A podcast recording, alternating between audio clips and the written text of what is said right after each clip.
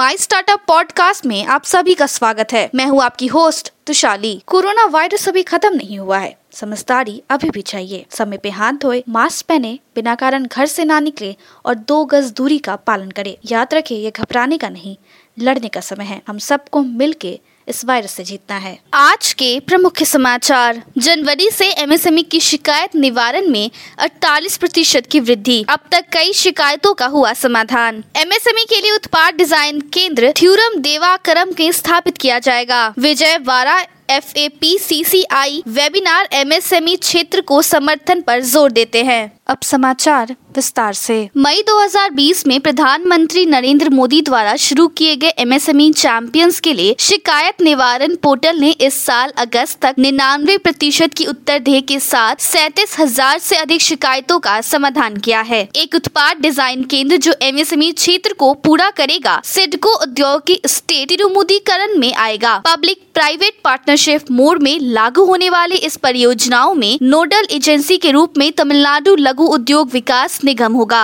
भारतीय reserve bank ने पूर्व डिप्टी गवर्नर आर गांधी ने मंगलवार को कहा है कि केंद्र सरकार के कई पहलों के बावजूद एमएसएमई क्षेत्र को अभी भी समर्थन की ज़रूरत है। उदम की नई ऑनलाइन प्रणाली समय और प्रौद्योगिकी की कसौटी पे खड़ी उतरी है क्योंकि अब तक 50 लाख से अधिक एमएसएमई सफलता पूर्वक अपना पंजीकरण करा चुके हैं। एमएसएमई में अपनाए जाने वाले सुरक्षा उपायों के महत्व और अनुप्रयोगों पर प्रकाश डालते हुए सात गोल्डन रूल्स वाली विजन ज़ीरो नामक पुस्तक का विमोचन पी के साहू निर्देशक इंडो एमएसएमई में अपनाए जाने वाले सुरक्षा उपायों के महत्व और अनुप्रयोगों का प्रकाश डालते हुए सात गोल्डन रूल्स वाली विजन ज़ीरो नामक पुस्तक का विमोचन बी के साहू निर्देशक Indo German focal point IGFP के द्वारा किया गया। Nigeria export import bank N ने देश भर में छोटे और मध्यम आकार के उद्यम एसएमई क्षेत्र में लक्षित निर्यात अनुमुख्य परियोजनाओं को वितरित करने के लिए एन छत्तीस बिलियन का निर्यात विकास कोष शुरू किया है।